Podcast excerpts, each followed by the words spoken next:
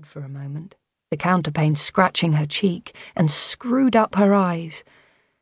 She'd loved the dances back home in Coventry, had lived for that tingly moment when the factory's closing siren would rise in duet with the shrill clamour of the girls.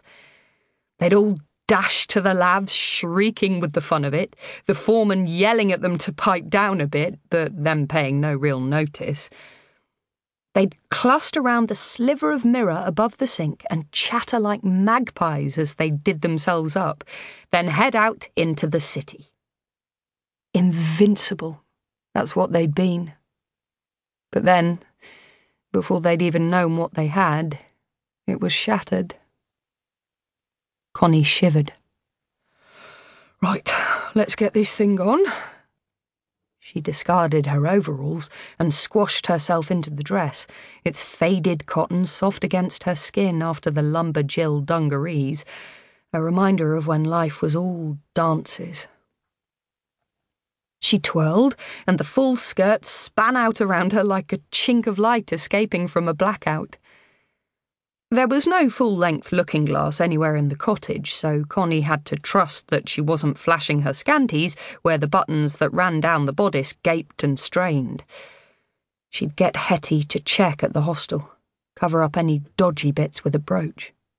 Wouldn't be the first time they'd been on display, admittedly, but things were different now.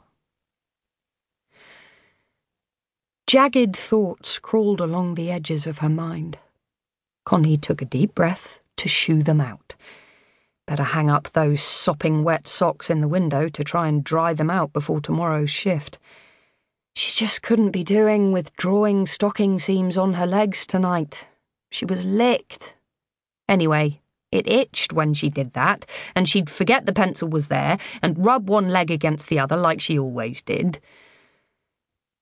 She tiptoed down the stairs trying and failing to avoid the one that creaked. She jolted past it, the wood cold where the carpet had worn down, and paused at the bottom, one hand on the newel post. She'd better go and say good night to Amos, or try at least. Keep kidding herself that they actually spoke to each other, rather than circling like Heinkels waiting for the signal to start the bombing. She pushed open the door into the little back room, and the homesickness roared out at her so strongly that she stepped back again. The air in here was heavy, tangy. Connie could almost taste Hillview Road again and the stewed tea and ash from the grate. I'm off out then. The old man nodded, so she persisted, bellowing over the wireless. You doing anything nice this evening? What a daft question. She wanted to bite her tongue the second it came out.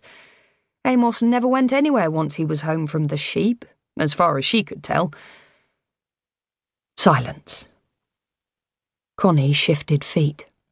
I'm off dancing with some of the girls from the hostel down at Park End Memorial Hall. I haven't half missed a good dance. She was babbling now, Amos had made it clear as day more than once that he didn't want her there.